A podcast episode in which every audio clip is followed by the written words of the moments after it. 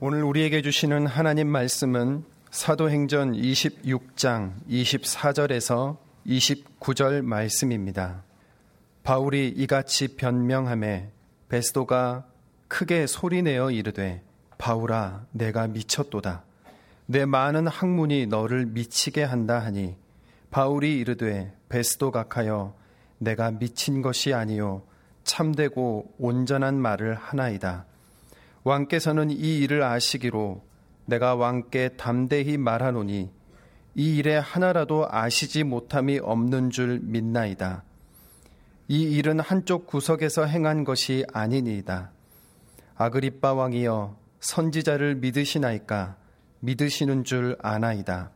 아그리빠가 바울에게 이르되 내가 적은 말로 나를 권하여 그리스도인이 되게 하려 하는도다. 바울이 이르되 말이 적으나 많으나 당신뿐만 아니라 오늘 내 말을 듣는 모든 사람도 다 이렇게 결박된 것 외에는 나와 같이 되기를 하나님께 원하나이다 하니라. 아멘. 아그리빠 왕의 요청으로 베스도 총독이 개최한 청문회장에서 바울은 예수님의 죽임 당하심과 다시 사심을 강조하는 것으로 자신의 변증을 마쳤습니다. 그와 동시에 베스도 총독이 마치 기다리고 있었다는 듯이 바울에게 네가 미쳤다고 크게 소리쳤습니다. 베스도 총독이 보기에는 죽은 사람이 다시 살아나서 인간을 구원한다고 주장하는 바울은 미친 사람임이 분명했습니다. 하지만 바울은 베스도 총독에게 내가 미친 것이 아니요 참되고 온전한 말을 한다고 대답했습니다. 지난 시간에 말씀드린 것처럼 베스도 총독은 바울의 정신이 이상하다는 의미에서 다시 말해 비정상적이라는 의미에서 네가 미쳤다고 단정했습니다. 그러나 그것은 틀린 판단이었습니다. 비정상적인 사람은 어둠과 사탄의 속박 속에서 하루하루 죽어가면서도 그 사실을 자각조차 하지 못하는 베스도 총독 자신이었습니다. 자기 자신이 비정상적이었기에 어둠과 사탄의 속박에서 벗어나서 진리와 생명의 빛을 쫓는 정상적인 바울이 비정상적인 베스도 총독에게는 비정상적인 사람으로 투영된 것이었습니다. 그러나 무엇인가 몰두하다는 의미에서 바울은 정말 예수님께 미친 사람이었습니다. 십자가의 제물로 죽으심으로 자신의 죄값을 대신 치러주신 예수님, 죽음의 권세를 깨뜨리고 다시 살아나셔서 자기 앞에 영원한 생명의 길을 열어주신 예수님, 진리와 생명의 빛으로 자신의 발걸음을 밤낮으로 인도해 주시는 예수님, 그 예수님의 슈페레테스와 마르티스로 살아가는 것보다 바울에게 더 가치 있는 일은 없었습니다. 그래서 바울은 일평생 예수님께 미쳐서 살았습니다. 먹어도 예수님을 위해, 길을 걸어도 예수님을 위해, 잠을 자도 예수님을 위해, 숨을 쉬어도 예수님을 위해, 모진 박해를 당해도 예수님을 위해, 영광을 받아도 예수님을 위해, 심지어는 죽어도 예수님을 위해, 오로지 예수님께만 미친 삶을 살았습니다. 그것이 3일 만에 다시 살아나신 예수님 안에서 자신의 인생을 가장 존귀하게 가꾸는 유일한 길이라는 사실을 잘 알았기 때문입니다. 그래서 바울은 본문의 청문회장에서 다음과 같이 최후의 결론을 내렸습니다. 29절을 보시겠습니다. 바울이 이르되 말이 적으나 많으나 당신뿐만 아니라 오늘 내 말을 듣는 모든 사람도 다 이렇게 결박된 것 외에는 나와 같이 되기를 하나님께 원하나이다 하니라. 바울은 청문회장에 앉아 있는 사람들을 향해서 자신이 결박된 것 이외에는 모두 자기와 같이 되기를 하나님께 기도하노라고 선언했습니다. 여기에서 우리말 결박이라는 표현 때문에 마치 바울이 쇠사슬에 결박당한 몸으로 지금 청문회장에 호출당해 있는 것처럼 오해하기 쉽습니다. 2년 전에 예루살렘에서 유대인들이 바울을 쳐 죽이려 할 때였습니다. 대소동이 일어났다는 보고를 받고 급히 현장에 출동했던 예루살렘의 천부장이 유대인들이 쳐 죽이려는 바울을 자객 4천 명을 거느리고 소요를 일으켰던 이집트인으로 오인했습니다. 천부장은 부하들로 하여금 바울을 두 쇠사슬로 결박해서 로마군 요새로 끌어가게 했습니다.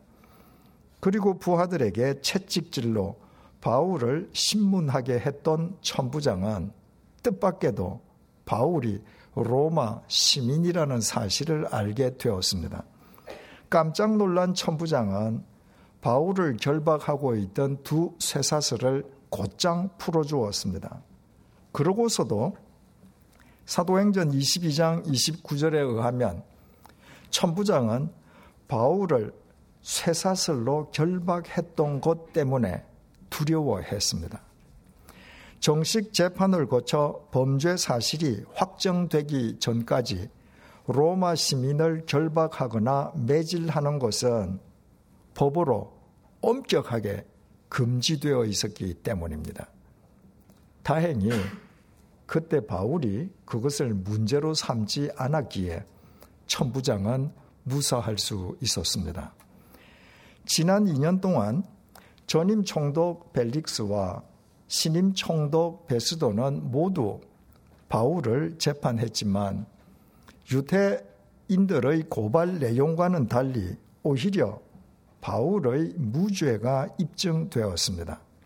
더욱이 바울은 로마 시민의 자격으로 로마 황제에게 상소한 상태였습니다.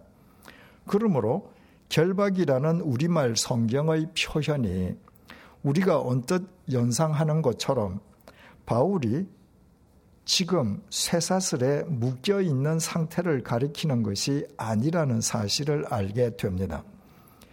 우리말 결박이라고 번역된 헬라어 명사 δεσμός는 포승줄과 같은 끈이나 사슬을 의미하지만 복수형이 되면 구금 혹은 구속을 뜻합니다.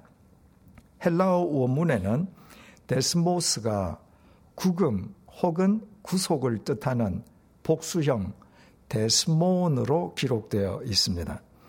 그래서 영어 성경 역시 이 단어를 사슬을 의미하는 단수형 최인이 아니라 구금, 구속을 뜻하는 복수형 최인즈로 번역하고 있습니다.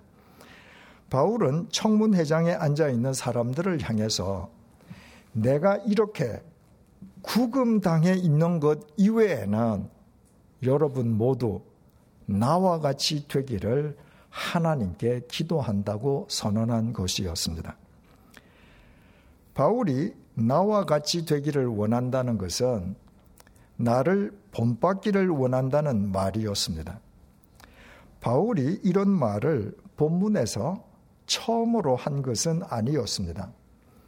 바울은 3차 전도 여행 중에 에베소에서 기록한 고린도 전설을 통해서 이미 다음과 같이 말한 적이 있었습니다. 고린도 전서 10장 32절에서 11장 1절입니다. 유대인에게나 헬라인에게나 하나님의 교회에나 거치는 자가 되지 말고 나와 같이 모든 일에 모든 사람을 기쁘게 하여 자신의 유익을 구하지 아니하고 많은 사람의 유익을 구하여 그들로 구원을 받게 하라. 내가 그리스도를 본받는 자가 된 것 같이 너희는 나를 본받는 자가 되라. 당시 고린도 교회에는 편가르기를 해서 누군가를 실족시키거나 복음을 이용해서 자기 유익을 취하느라 믿지 않는 사람들에게 걸림돌이 되는 사람들이 있었습니다. 그래서 바울은 고린도의 그리스도인들에게 아무에게도 거치는 자가 되지 말고 자신과 같이 많은 사람의 유익을 위하여 그들로 구원을 받게 하라면서 내가 그리스도를 본받는 자가 된 것 같이 너희는 나를 본받는 자가 되라고 권면했습니다. 바울이 2차 전도 여행 중에 고린도를 직접 찾아가서 고린도 사람들에게 복음을 전하고 고린도 교회를 세웠기에 바울은 그들에게 나를 본받는 자가 되라고 직설적으로 권면할 수 있었던 것입니다.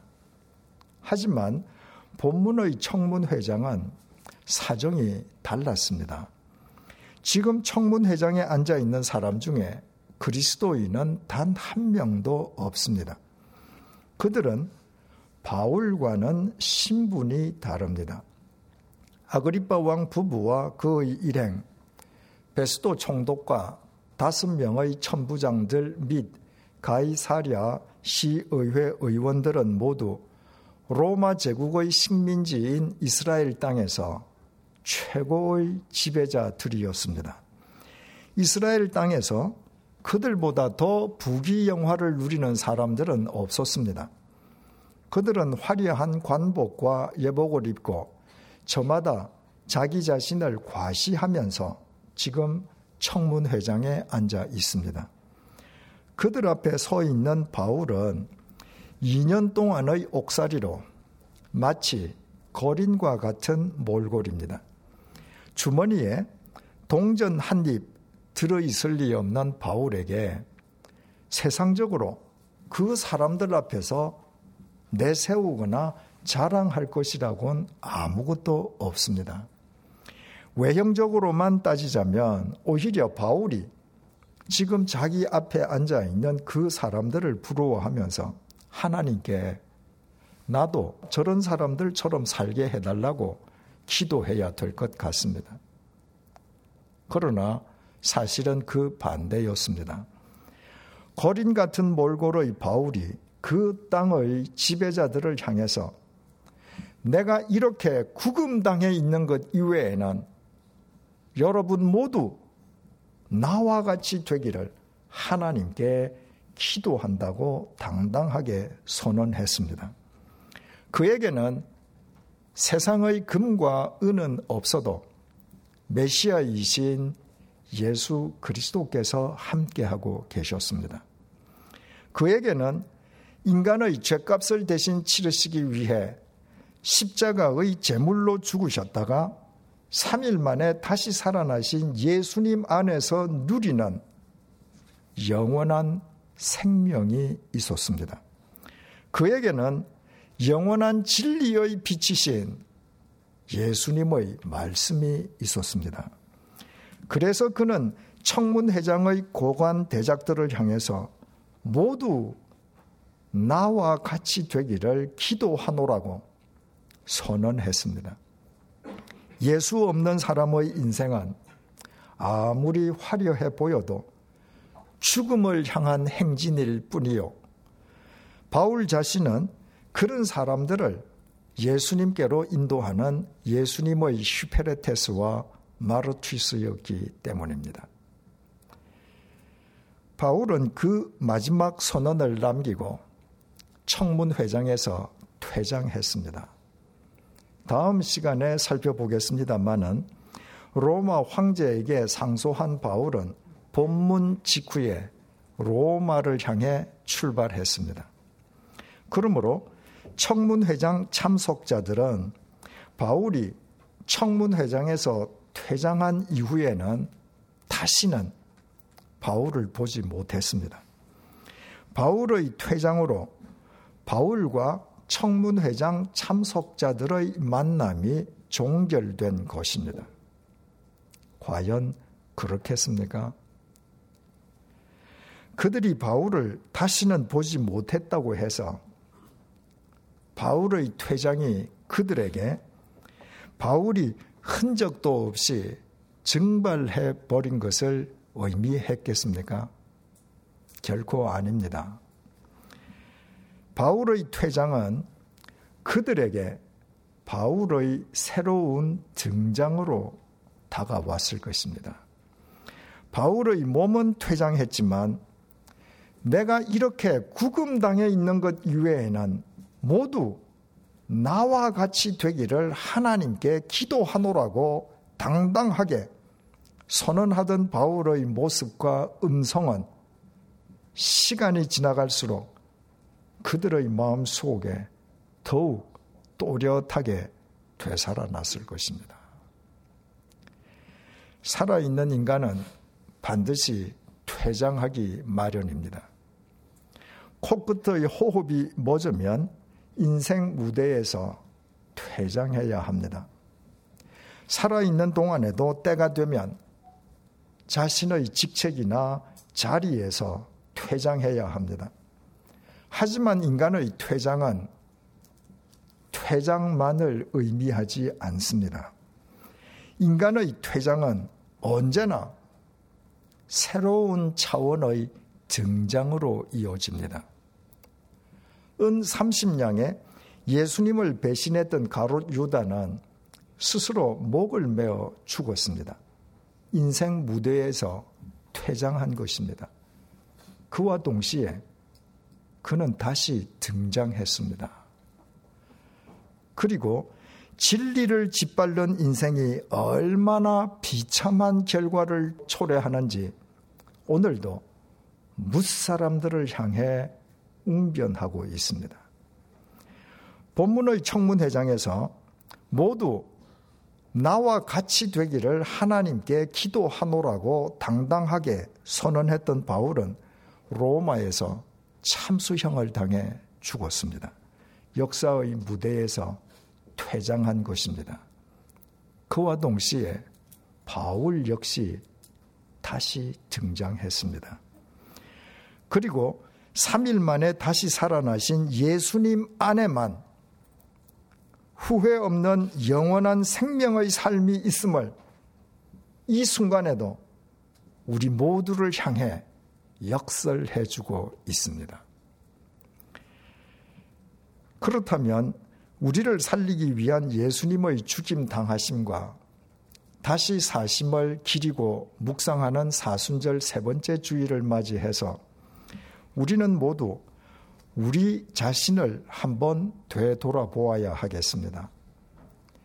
우리가 세상적으로는 비록 가진 것이 없고 보잘 것 없다고 할지라도 바울처럼 세상 사람들을 향해서 여러분들 모두 나와 같이 되기를 하나님께 기도하노라고 당당하게 선언할 수 있는 진짜 그리스도인으로 지금 살아가고 있습니까? 만약 오늘이 어떤 의미에서든 우리 각자가 퇴장해야 하는 날이라면 우리의 퇴장은 어떤 의미의 등장으로 이어지겠습니까? 바울처럼 모든 사람들이 닮고 싶어 하는 진면 교사로서의 등장이겠습니까? 반대로 가롯 유다처럼 닮아서는 안 될 표징인 반면 교사로서의 등장이겠습니까? 제 자신과 관련된 이야기를 드리는 것을 오해 없이 들어주시기 바랍니다. 최근에 부산에서 살고 있는 분으로부터 편지를 받았습니다. 올해 48세의 남성인 그분의 직업은 한의사라고 했습니다. 어린 시절부터 고등학교를 졸업하기까지 교회 생활을 열심히 했던 그분은 대학 진학 이후에는 거침없이 마음 내키는 대로 살았다고 했습니다. 그러던 중에 몇 해 전 우연히 우리 교회 설교 동영상을 접하게 되면서 우리 교회의 주일 예배와 수요 성경 공부 동영상을 처음부터 순서대로 모두 시청했습니다. 그 과정에서 자신의 생각과 행동, 말과 몸가짐이 바뀌는 것을 보고 그분 자신이 놀랐습니다. 그리고 제가 쓴 책들을 읽으면서 40여 년 동안 굳어져 있던 그분의 인식과 사고방식도 변했습니다. 모든 것은 랜덤이고 양심껏 살면 된다던 그분의 사고방식이 모든 것은 하나님의 섭리이고 말씀대로 살지 않으면 안 된다라고 바뀐 것입니다. 인생의 출발점이 달라진 것입니다. 그리고 그분은 편지에서 자신의 결심을 밝혔는데 해당 부분을 그분의 허락하에 읽어 드리겠습니다. 오늘 오전 한 통의 전화를 받았습니다. 제게 치료를 받아오시던 환자분인데 보험과 관련된 직업을 가진 중년 여성분이죠. 전부터 여러 환자들에게서 그 여성분과 같은 요구를 꽤 많이 받아왔는데 얼마 전까지는 제 마음에 전혀 갈등이 없던 일이었습니다. 그분이 요구하신 요지는 간단합니다. 다치거나 아플 때를 대비해서 보험을 들어둔 것이 있다. 그런데 이 보험의 혜택을 받으려면 상해로 인한 손상, 즉 넘어지거나 염좌 등으로 몸을 다쳐서 치료를 받을 때만 가능하다. 내가 지금 실제로 다치지는 않았지만 차트 내용에 그런 내용을 적어 놓고 치료를 해달라. 한약도 치료를 목적으로 투약하는 것으로 처리해달라. 물론 실제 진료받고 싶은 것은 내가 현재 불편한 증상을 목표로 약도 지어주고 침 치료도 해 달라는 것이다. 지금까지 다른 병원과 한의원에서도 다 그렇게 처리해 주더라. 거기서도 당연히 그렇게 해 주겠지. 사실 이런 환자는 다루기가 쉽습니다. 진료비가 얼마나 나오든 어차피 그 돈은 보험사로부터 피드백을 받을 돈이라 진료비에 연연해 하지도 않으며 시원시원하게 치료받고 기분 좋게 가시며 다른 환자들까지 소개하며 모시고 오는 경우도 흔하거든요. 의사 역시 기분 좋게 진료하게 되니 환자는 그 의사 시원시원하고 말이 통한다는 느낌을 갖게 되는 것이죠. 저는 그분께 일단 내원하시라고 말씀드렸습니다. 만나서 이야기하자고요. 단칼에 거절하지 못한 것이 아닙니다. 대면이 아닌 전화 통화였기에 자칫 마음을 상하게 해 드릴 수 있어서였습니다. 그게 위법이고 편법이며 거짓이라는 사실을 그분은 누구보다 잘 압니다. 직업이 보험 관련 업이니까요. 그분께 그게 왜 안 되는지의 설명은 전혀 필요가 없는 셈이지요. 정말 필요한 일은 제가 왜 그렇게 하지 않는지를 말씀드리고 그래도 이해를 못하시면 무료로 진료를 해드리고자 함이었습니다. 한의사로 살아오다 보니 이런 경우는 가르치고 훈계해서 될 일이 아니라는 것을 알게 되더군요.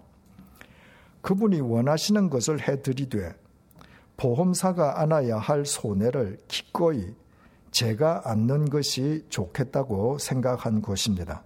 다만 이번에는 그렇게 해드리되 그 후로는 정직하게 진료하고 싶으니 도와달라고 정중하게 부탁드릴 예정입니다. 그게 싫으시면 아마 저를 떠나시겠지요. 한의원도 한의사도 지천으로 널린 세상이니까요. 그분은 아직 내원하지 않았습니다. 하지만 저는 이미 결심했죠. 그런데도 굳이 이 편지를 쓰는 이유는 이런 유혹이 앞으로도 계속 있을 것이고 그때마다 제가 100% 승리할 것이라는 장담을 못하겠기 때문입니다.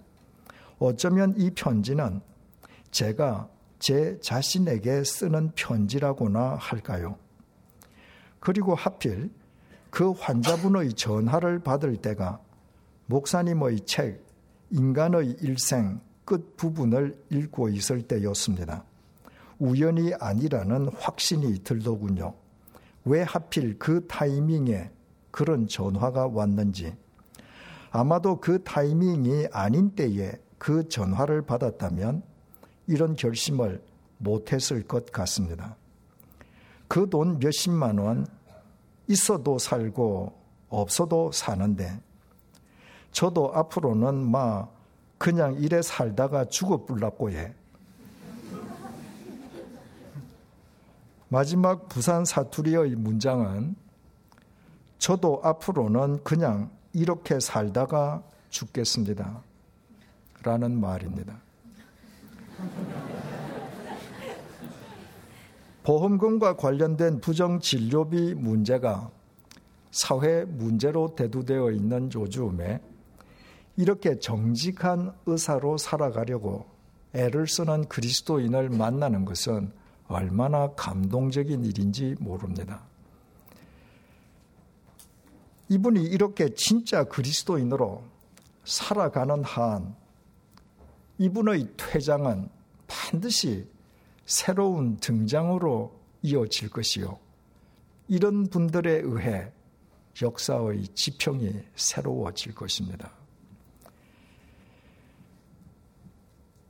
이분이 편지에서 언급한 책 인간의 일생은 제가 10여 년 전에 청년들을 위해서 네 번째이자 마지막으로 집필한 청년 서신으로 그 책의 주제가 퇴장과 등장입니다. 그리고 10여 년 전 제가 스위스에서 귀국한 이후에 어느 원로 목사님과 나눈 대화 내용으로 그 책을 끝맺었습니다. 모 교단의 총회장을 역임한 그 원로 목사님은 제가 10년 동안 주님의 교회에서 어떻게 목회했는지, 제가 3년 동안 스위스 제네바 한인교회를 섬기면서 왜 제 가족들을 스위스에 데리고 가지 않았는지 잘 알고 있었습니다. 그분은 목사로서 제 소신을 지키기 위한 제 삶의 방식을 다른 목사님들이 달가워하지 않는 것 때문에 그것을 안타까워하면서 일평생 목사로 살기 위해서는 먼저 목사 세계에서 환영을 받아야 삶이 고달프지 않다고 충고도 해 주었습니다. 그분과 관련된 인간의 일생의 마지막 에필로그 내용이 이렇습니다. 한 분야의 원로와 함께 그분의 자동차로 먼 길을 다녀온 적이 있다. 연로의 그분 취미가 자동차 운전이기에 그분은 왕복 5시간 이상 소요되는 거리를 오가는 내내 당신의 대형 승용차를 직접 운전하셨다. 운전 중에 여러 가지 이야기를 해주셨는데 그날의 드라이브가 끝날 즈음 이렇게 말씀하셨다. 이 목사, 나는 젊어서부터 자동차 운전을 좋아했지. 그 덕분에 자동차를 편하게 타는 방법을 터득했어. 자동차가 거친 길을 달리느라 흔들리면 나도 따라서 함께 흔들리는 거야. 자동차는 흔들리는데 나는 흔들리지 않으려고 버티면 도리어 피곤해지기만 해. 근데 말이야. 인생도 이와 똑같아. 세상이 흔들리는 대로 함께 흔들려야 인생살이가 편해져. 온 세상이 흔들리는데 혼자 꼿꼿하려면 피곤해지는 법이야. 그리고 잠시 침묵하던 그분이 그분의 방언으로 내게 물으셨다. 내 말 알아들을란가? 왜 그분의 말씀을 알아듣지 못하겠는가? 이 목사, 그렇게 꼿꼿하게만 살려 애쓰지 말고, 이젠 좀 적당하게 살아. 자네도 나이 50을 넘었는데, 편하게 살아야지 뭘 그래. 물론 그분은 나를 사랑하고 위에서 하신 말씀이었다. 내가 그분께 대답 드렸다. 네, 물론 알아듣습니다. 그러나 그 답변의 의미가 무엇인지는 그분이 알아듣지 못하셨다. 나는 이런 의미로 답변 드렸던 것이다. 물론 알아듣습니다.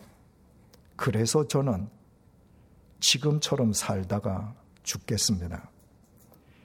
이유는 간단하다. 인간의 퇴장은 등장이요. 바른 퇴장과 등장만 역사의 지평을 새롭게 함을 믿기 때문이다. 그래서 나는 나의 일생이 다하도록 진짜 크리스천으로 살다가 죽고 싶다. 사랑하는 청년아, 그대 역시 이 길을 가지 않겠는가?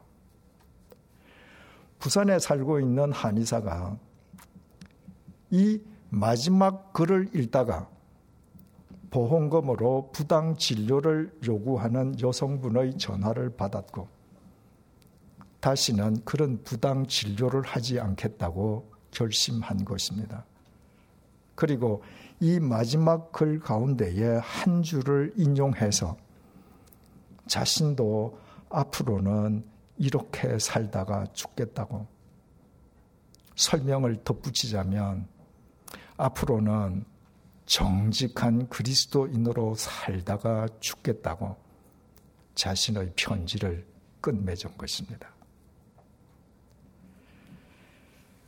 우리의 죄값을 대신 치러 주시려 십자가의 제물로 죽으신 예수님 안에서 우리의 옛사람이 죽고 3일 만에 죽음의 권세를 깨뜨리고 다시 살아나신 예수님 안에서 우리가 영원한 구원을 누리는 새로운 피조물로 거듭났음을 정령 믿고 계십니까?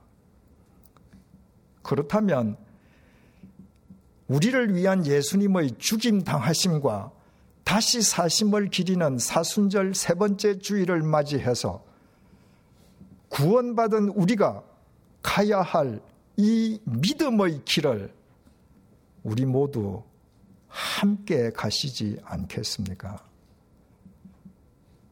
우리에게 지닌 것이 없다 할지라도 우리가 보잘 것 없는 존재라 할지라도 바울처럼 세상 사람들을 향해 여러분도 모두 우리처럼 살아가기를 하나님 앞에 기도하노라고 당당하게 선언할 수 있는 이 길을 흔들림 없이 걸어갈 때 언젠가 우리의 코끝에서 호흡이 멎는 순간 우리의 퇴장은 반드시 새로운 증장으로 이어질 것입니다. 그리고 그 당연한 결과로 다가오는 역사의 지평이 새로워질 것입니다. 기도하시겠습니다.